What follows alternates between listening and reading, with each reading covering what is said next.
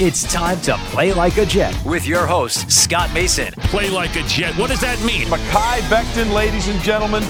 Human beings that large should not run as fast as Mekhi Becton did. And if you like people just abusing other humans, the Mekhi Becton tape is for you. Denzel Mims with another monster score of 70 yards. Quick pass to Crowder trying to get him out of space. Slows a tackle, and there he goes. Crowder! It's a foot race, and Crowder is in there. A 69-yard touchdown. Takes a shot. Here's Corey Davis wide open. Davis still going, and he's in for the touchdown. Hill hit immediately when he got the handoff. You know and that's the Q-inator. Oh my gosh! Listen, thank you. From the PlayLikeAJet.com digital studios, this is Play Like a Jet. My name is Scott Mason. You can follow me on Twitter at PlayLikeAJet1. And it's time to review day number one of training camp. Can't believe it's finally here with the owner, the operator, the lead reporter, the whole shebang over at JetsInsider.com. And above all that, a very big deal.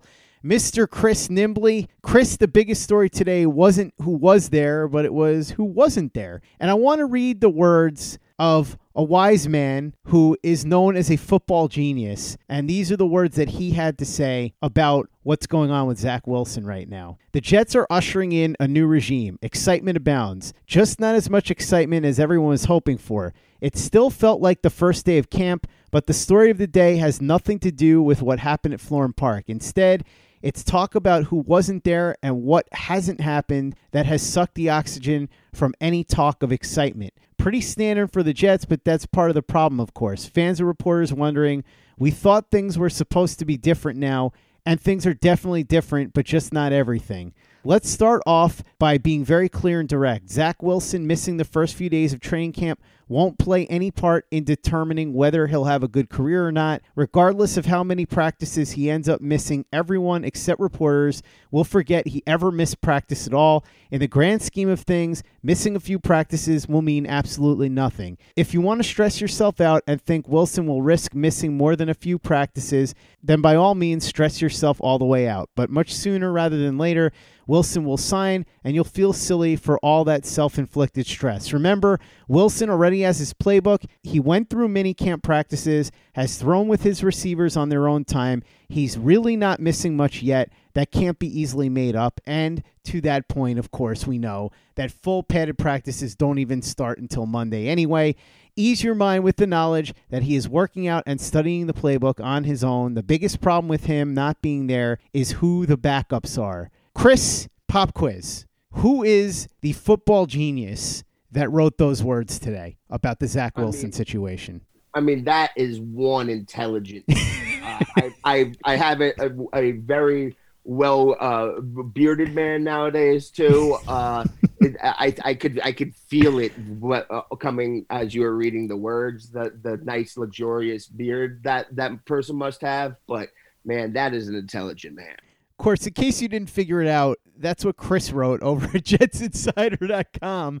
Now, Chris, expand upon that a little bit because I've been making the same points. Nick Spano and I talked about this yesterday, and I tweeted something out, and people were getting upset and saying how this whole thing shows that the Jets are a joke organization and ownership is dumb, and why can't they just give in? And we talked yesterday about the offset language, and I know Andy Vasquez talked about this on Play Like a Jet Live today also with Clayton Smarslock and Luke Grant. But the bottom line here is the Jets have a way that they do things. They don't want to break the precedent. And it's also the way that 30 out of 32 teams do these contracts. The only two teams that don't use offsets, as Connor Hughes pointed out over at The Athletic, are the Jaguars and the Rams. And just because Trevor Lawrence got a contract without offset language doesn't mean that the Jets have to follow the Jaguars off a cliff. Trey Lance was the other quarterback that held out deep into this. He signed this morning, so he's in camp, and now Wilson is the last one. But the main point here is that I don't think this proves anything in terms of the Jets being the same old Jets or ownership being bad or Joe Douglas being too much of a hard ass in negotiations or any of that. As I said, the Jets don't want to bend on this because then they'll have to do it for all future draft picks that are picked up high. And people have said, oh, well, just say to future draft picks, we only did that for Zach Wilson because he's a quarterback. I got news for you. That's not going to fly with agents. So that's how you think this works. Trust me, it isn't. I get it. It seems silly to us. I understand that. But there's a way that business gets done. And at the end of the day, that's what this is business. And this is what I keep coming back to, Chris. What you said in that article at jetsinsider.com Zach Wilson has the playbook. He's doing work on his own. He's watching film. He's been talking to teammates every single day. This is what he does. He's obsessed with football. He's obsessed with getting better. So he's not just sitting in his hotel room watching reruns of Judge Judy or something like that. He's putting in work. And we don't even get padded practices until Monday. So it's not like he's really going to be missing much. As Andy Vasquez pointed out on Play Like a Jet Live today, this really isn't anything different than what we saw at OTAs and minicamp, and Wilson participated in those. So that's fine. And as far as Jet reputation, if that's something that matters to you, whether fans from other teams laugh at the Jets, okay, fine. I'm really not that concerned about it. And ultimately, Zach Wilson will be here sometime within the next couple days. And as you said, none of this is going to matter and it's going to make zero impact on whether or not he's a good quarterback, not just for this season, but far into the future. Yeah, absolutely. Let's let's start here. Let's start at the the concept of uh, you know them not wanting to set a precedent, all that stuff. It's it's similar to uh, the type of people who sit here and will say like you never apologize because it shows uh, weakness, right? And that that is a, a more extreme uh, absurdity because it, with the uh, negotiations with with agents, like that that is what happens. If you give one time, every other agent in that sport will hold you to that and hold that over your head and sit there and say, I don't care, we're gonna wait until you cave again. Um so now this I I am not a good negotiator. I've never been a good negotiator. I'm some tell me how much you want for it, and I'm either willing to pay it or I'm not. Um, I'm not gonna sit there and haggle with you and go back and forth. If I'm in charge if I was in charge of this and making the calls, I'd be I'd sit there and take this on a case by case basis. I wouldn't draw a hard line in the sand on offset language. It seems silly, but there's a reason why people do this. And like, you cannot understand as competitive as the sport is, as competitive as the players are, the agents are ruthless and they are as competitive and they attack this just as hard as any players attack things. So I do understand ownership and GM management side having to take hardline stances. I don't think this is where I would be doing it, but I do understand that game. You can't give an inch to agents because they will come back and for more and more and more and more. But that, another thing uh, that I don't think people really grasp. a single day of practice is is not that big of a deal. Um, two days of a practice, training camp practice, it's nothing. It's it's nothing. It's like 20 reps. It's like 30 reps for a quarterback at most. Um, it's he's splitting reps with everybody else. It's not that big of a deal. It's not something that he can't easily be make, make up. And yes, it's no different, especially with no pads on yet. It's exactly the same as minicamp was. He did the, all of minicamp. He worked out with uh, receivers uh, in their off time. Corey Davis talked today after practice. He said that they talked four, uh, they met up and worked out four or five times. Um, why you know that players are supposed to be on vacation. They they got together four or five times in Florida and met up and played. Uh, he has the playbook. He's studying the playbook. He knows that he's he's in contact with the receivers. Yes, of course, ideally you'd rather him be there, but a day or two of practice is is not the big deal that players uh, that fans tend to think it is. It's not that uh, urgent. It's not that uh, serious. He can still easily get on board. Now, there's obviously a tipping point because this is one of the things that I think everyone, people are freaking out. And this happens every year. There's one or two players that hold out the first couple days of camp. like, this is something that happens, and it's not uh, anything to really concern yourself about. But they, anyone freaking out, like, oh my God, this is a disaster it's only a disaster if it continues. There's a tipping point where, yeah, okay, this is a problem. If by Monday or even this weekend he's not signed and Monday he's not practicing, okay, missing all, the whole first week of training camp. Now uh, you got the pads on, you, you start missing camp. Now it's a problem. The reason why I'm so dismissive of people like stressing out about it now is because the holdouts never get that far. Every year there's a one or two or a couple players that do this, but the holdouts never get this far. Um that and at at a certain point, I don't care how dug in uh, Zach Wilson and his family is. At a certain point, he's going to be sitting there being like, I, I need to play. I need to practice. I'm not going to delay my dream of being an NFL quarterback anymore. I'm going to do it. And at a certain point, the Jets are going to have to do this a similar thing and face and be like, we really can't afford to have him miss a week and a half of training camp and hope to have any type of competent season. So there's going to be a tipping point where one of them breaks. I don't know which one's going to blink first. I don't care which one blinks first. It's not going to matter. But it's going, they're going to blink. Someone's going to blink before this is a problem. And it's just every year we recycle these same topics and these same conversations. the player comes, signs, comes in, everyone forgets about it. And then the next year, new crop of players come in, a new holdout, and we go through this whole cycle again. And it's just me sitting, uh, other reporters remembering it, but they're still trying to make into a big deal. And it's me and a handful of other people sitting there being like, we do this every year. Why are we making such a big deal about it now? So it's if you want to be worried long term, wait until it gets to long term. Right now, I'm not concerned at all that he missed today's practice. I won't be concerned at all if he misses tomorrow's practice. But I can't imagine that one of them isn't going to break before next week. So I just can't understand getting worked up over this. Um, I Al, I was out there at practice today.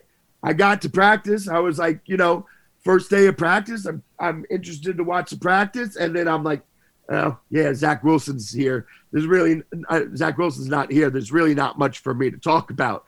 So if anyone should really be complaining right now about this, it's me and the other reporters because like yeah, that's all we want to talk about, and we want to just give you guys the Zach Wilson information about how he looks. But it's just and it's not gonna matter. It's gonna have no impact on whether he has a good career or not and he's going to be back. He's going to sign. He's going to be practicing, and you're going to see him in the preseason and all that stuff. It's we're we're not even a week away from this just being a complete and total afterthought that nobody like has a serious conversation about ever again. I thought Clayton Smarslock put it well on Play Like a Jet Live when he said that he's not mad about it and he's not concerned about it. He's just disappointed because it's like your parents gave you a shiny new toy for Christmas and then told you you can't play with it for a week. That's really what it feels like because, as you said, Chris, you guys were looking forward to going to camp and covering Zach Wilson and telling us all about it. We were looking forward to hearing about how he looked. And as Clayton said, finding out what the Jets have in that shiny new toy, and that gets delayed a little bit. So that becomes frustrating. But as far as concern level, I'm at a zero right now. I won't start to get concerned unless this really drags out late into training camp. If this ends up being like Sam Darnold, where he only misses a couple of practices and he's there by Monday, I'm really not going to worry about it because, as you said, there's going to be no difference in his season and certainly not in his career. But one thing that I think today's practice really shine a light on is the fact that they've got to make an upgrade at the backup spot because what the backup quarterback is supposed to be is somebody who can come in, play a couple of games, and maybe keep your team from getting embarrassed, maybe get you a win or two here and there to keep you treading water until your starter comes back. And if you've got a rookie quarterback, it's good to have a veteran who can help be somebody that can guide him throughout his rookie season early on in his career. You've got Mike White, you've got James Morgan. Neither one of them is good. Mike White, I doubt, ends up on the roster. James Morgan, I'm just going to say this the way that I said it last year when they drafted him. I don't know why they picked him. I guess there was some gamesmanship because rumor had it that the Patriots liked him and maybe they were trying to keep him away from New England. But it was a waste of a pick. He's never going to do anything here. And that fourth rounder could have been used on a player that could have been much more meaningful for this team. They've got to go out and they've got to get an upgrade at backup quarterback. People are talking about Blake Bortles now. I suppose he's better than who they've got but it makes me throw up in my mouth a little bit.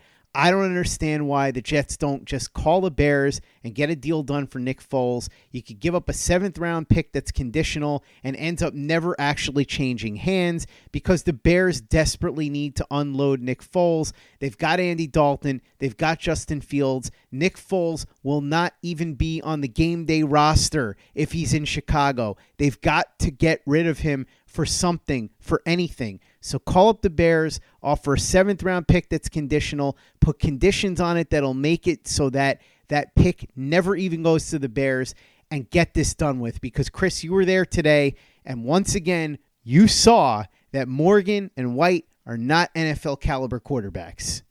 Yeah, I, I saw that today. I saw that last year. Um, uh, you know, I tweeted about the, the Zach Wilson thing yesterday, and, and like, you know, don't worry about fans shouldn't worry about it. And like I got a bunch of responses in this vein where it was like, I'm worried because of the backups, and I'm like, all right, that part is fair, but that part you should be worried about. You should have already been worried about, and you should be worried about can, after Zach Wilson does sign. That's still going to be a problem. That's a and that's a I know that they do happen. You know, it's like a Venn diagram situation here, and it does. Uh, they do merge here into a problem, but they're two separate problems. And at some point, you know, who knows what happens? Zach Wilson gets hurt. He has to uh, come out for a game, whatever. Um, like you cannot rely on James Morgan and Mike White to be the backup you cannot evaluate the receivers and the rest of the offense at all with that. Um, like the the one thing that I could say and take away uh, from practice today, especially with the receivers, was Elijah Moore's got a devastating cut and the only way that we I I could see that today was because they threw him a quick uh, little uh, wide receiver screen. He planted, cut, and exploded upfield. But it was just a wide receiver screen. If that ball had just just crossed the line of scrimmage, I never get to see that cut. Um, there was a throw to Denzel Mims that's five over five feet over his head. Like there's nothing I can do with this. I can't tell you how Denzel Mims looked today because there wasn't a quarterback capable of getting the ball to him. So that is a problem, but that's a problem no matter what. And yeah, it's baffling, honestly, that that you can sit here with a rookie quarterback and think okay, we're just to get by with James Morgan and Mike White as the backups. And, you know, uh, Saleh talked about it after practice because they asked him about just how unusual it is to have such an inexperienced uh, quarterback room. And I think there's something to what he said where a lot of times, you know, teams try to shoehorn a veteran in there and that it doesn't all it's not always as you know great or as helpful as it seems and i i i'm sure there is something to that but we're not talking about you know just having like an inadequate backup we're have we're talking about two quarterbacks that i do not trust to run the offense at all in any type of a capable way that that's a problem. That's it doesn't make sense. We're playing football. Like, who can you imagine? Just you could just feel that comfortable being like he's never getting hurt, so we don't need a backup for him. Um, and then he's a rookie. it that is baffling to me that they haven't addressed this sooner. They're bringing in Josh Johnson and Sean Mannion for workouts all right, cool, Josh Johnson. But also, why didn't you already have Josh Johnson signed? Like he's out there, and those two are available for a reason. That you know, you know the how this goes. They're available for a reason. They're not that good, but Josh Johnson can run an offense better than either of these two guys. Uh, I'll get at least have a better gauge of what some of the receivers are doing. So if you want to go ahead and criticize Joe Douglas, this plant your flag on this hill. This is the one you should be doing. because it's one of these weird things like, yes, it's the backup quarterback, obviously not the most pressing, most important position, but it's also not the hardest position to fill. Like, we're not saying go get the best backup quarterback the world's ever seen. Just go find a competent backup quarterback. They could have signed Nick Mullens. They could trade for uh, Nick Foles. They they could go and just sign Josh Johnson, but they have stubbornly stuck with Mike White and James Morgan, and I just I can't wrap my brain around that. Play like a Jet. Play like a Jet. One other criticism that I would have for Joe Douglas is the fact that he hasn't properly addressed the kicker situation. And we saw that that's going to be a problem yet again today. Chris Naggar wasn't all that good, the rookie out of SMU. We already know what Sam Ficken is, and he was bad again today. That was one of your observations in your camp notes. Take us through the rest of your practice observations. What did you see today in camp? Yeah, so the like I said, uh, the Elijah Moore made that play. That that was uh, one thing that really stood out, and uh, he made plays all throughout minicamp. Uh, you guys are gonna love him. You need the quarterback to get in there to throw the ball to him, but you're gonna love him. Um, the the biggest thing from today, from what we saw on the field, was what you would think. The Jets are going to run the ball to the left side a lot and they're going to have success doing that.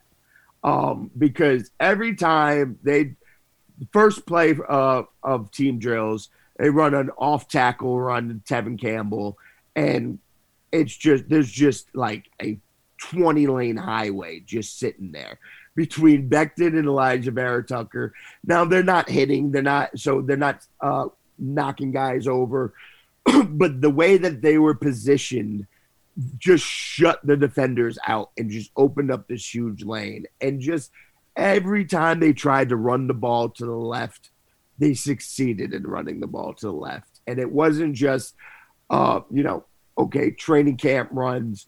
No, these lanes were open because of their positioning and where they were. So that is something that they're going to lean on. they're going to lean on that for Zach Wilson. They're to, uh, you know, being a rookie quarterback, I've been saying this all offseason. They're going to be a really run heavy team. I do believe this. I do believe they'll take their shots, and Zach Wilson is aggressive, but they're going to lean on the run and use the run to set up the pass. And that left side is going to be able to pave the way for whichever running back is in the backfield to rack up the yards.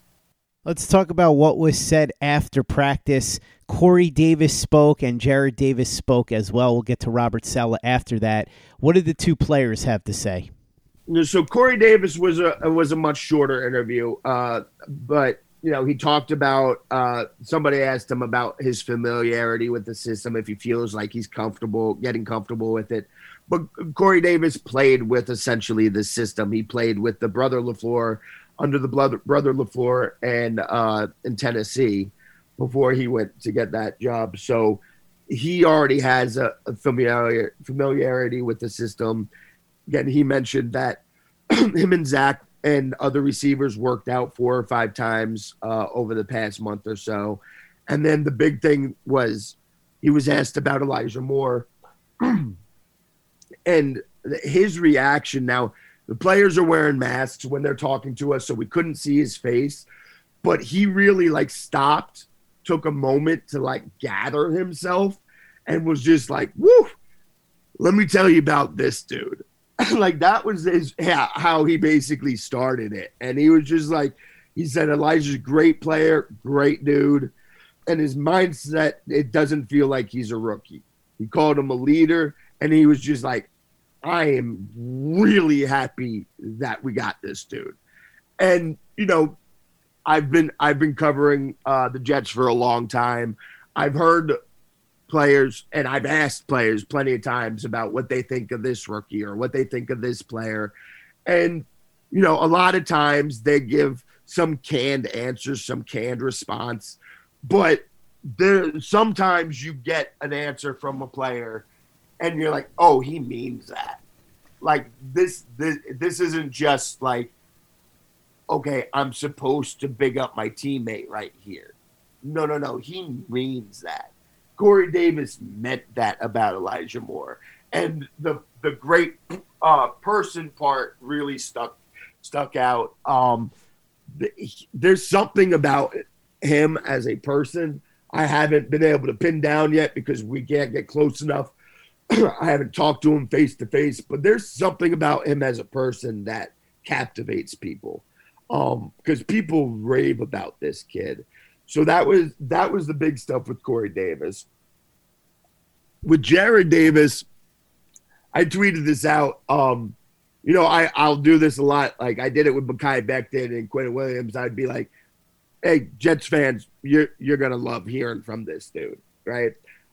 Today I tweeted out a, a, little tweak on it as, oh, I'm going to have a lot of fun talking to this dude, Jarrad Davis, because he just gave some very thoughtful, insightful, and introspective answers to questions and went took things to a depth that football players don't normally talk about. Um, uh, before I mentioned with the whole uh, negotiating stance, how a lot of people talk about, uh, you know, don't apologize because it's mistaken for a weakness, or and he was he talked about how he was contemplating retiring at a certain point, um, but he decided it, it wouldn't have felt right a, doing anything else. But then he went on to uh, expand about, you know, it's okay to not be in a good mental space. Like that that happens. Like you can talk about that and just you can talk about it, you can admit it, you can identify and recognize it, and then you work to get out of that bad mental space. um, so I'm gonna write an article about this, about the depth of all this. I don't know if it'll be as interesting to everyone else as it is to me, but he's a really thoughtful, introspective player and then he also had a lot of things to say about his time with the Lions and uh, how he thinks being here is so much better for him. Because he, he thinks like the Robert Saleh's defense, the system, it, it just it's so fast and it's freeing is the word he used. And it allows you to just be yourself. Um, the defense is a lot simpler than what he uh, had to deal with the Matt Patricia, who this is a complaint you can hear from pretty much any Detroit player, Lions player, a defensive player over the last couple years. Patricia's uh, uh, defense was way too complicated, too many layers on top of layers. Uh, you have to, you know, watch your teammate to see what he does. This, and for this system with Robert Saleh it's simpler and it's a he said the exact words was it's a little bit simpler which makes things a lot easier for me. And so he said, you you think, but you don't have to think a lot. Once you know your job and you know your role role, you can just focus on what the offense is doing and react to it. You don't have to get bogged down in worrying about what happens if you move here and is somebody going to cover up for you on this other part. No, it's all built into it. Um, he raved about Saleh, just about the type of person he is. About he's a very confident person and and who he is and what he's trying to push. And he's not overbearing. He's not somebody who's going to wear on you. he's just to believe in himself and his system, and you're to eventually come around. Um, is basically what he said. And then also he had a lot of praise for uh, two of the rookies, Thompson and and Sherwood. Uh, just he said, you know, he talked about them in in mini camp, and he's talking about them again here. He said they're going to have really long careers, especially if they get to play in schemes like this. And he just went uh, on a whole rant about their uh, coverage ability, uh, their size and length, and how in this system and this scheme that they are going to thrive. And, you know, we talked about it in the draft when they made these picks. I didn't know no- enough about them, but we could see the clear vision of what they were looking for. And I said, at least one of these guys is going to hit. Um, and this is just confirmation that that is correct, that they were looking for certain players, uh, fit a certain type to fit uh, into this system and uh, I don't know which one's gonna hit yet, but at least one of them's gonna hit. They might both hit. Uh, they're that I think fans are gonna end up being really excited about these guys and uh, about the potential that they have. Last but not least, Robert Saleh gave a lot of updates today, including what's going on with Quinnen Williams, Vinny Curry, Ashtyn Davis, and a whole bunch more. Plus, we found out who wasn't at camp today and what's going on with that. So bring us up to speed on everything. Yeah, okay. So Quinnen Williams he had surgery on his foot. Um, they're they're targeting like a mid August return here. Uh, they could pro- they could get him back out here probably next week, but they don't want to rush it. They're gonna slow play it. Um, they don't want to risk, you know, uh, getting him getting re-injuring that foot or hurting the other foot. So they're just going to slow play it, play it, but they're not concerned. He's in good shape. Um, Ashtyn Davis and Vinny Curry are both going to be out for a while. They he Saleh said that uh, no longer than week two are they expected to be out, so they could come back before then. But that you know is the end date there.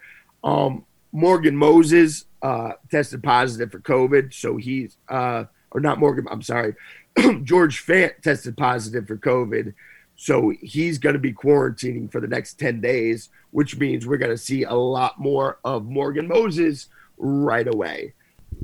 And then uh, Saleh also said that right now they have 81 of the 90 players uh, vaccinated. So the coaching staff is fully vaccinated. So that that's a that's a pretty good clip uh, you shouldn't have to be too concerned about uh, a whole bunch of players uh, missing a bunch of time for COVID. Um, you know, quite as much as if they weren't vaccinated, obviously. Uh, so, so that that's a good thing to uh, to focus on. Chris Nimbley, the owner, the operator, the lead reporter, the whole shebang, and above all that, a very big deal over at jetsinsider.com. Thanks so much for coming on and talking about day number one of training camp with me. Really appreciate it. Can't wait to keep doing these daily reports with you because now football is back. A lot to look forward to, including your daily reports, which can be found over at jetsinsider.com, and longer, more expansive audio versions We'll be right here every day on Play Like a Jet. And you can also check out everything we're doing at playlikeajet.com and the Play Like a Jet YouTube channel. Luke Grant has got some killer videos up there, film breakdowns of Morgan Moses, Elijah Moore, Zach Wilson, Marcus Maye, Quinnen Williams, Michael Carter, and so much more. If you haven't subscribed to our YouTube channel yet, go ahead and do that and check out all the videos that we have up. And if you haven't given us a five star review for the podcast on iTunes yet, if you could go ahead and do that for us, really appreciate it. Easy way to help out the show if you like what we're doing. Doesn't take you much time, doesn't cost you any money, but it goes a long way to help us out. So if you could go ahead and do that for us, we'd be quite grateful. And for the latest and greatest in New York Jets podcasts and content, you know where to go. That's Play Like a Jet Digital and PlayLikeAJet.com.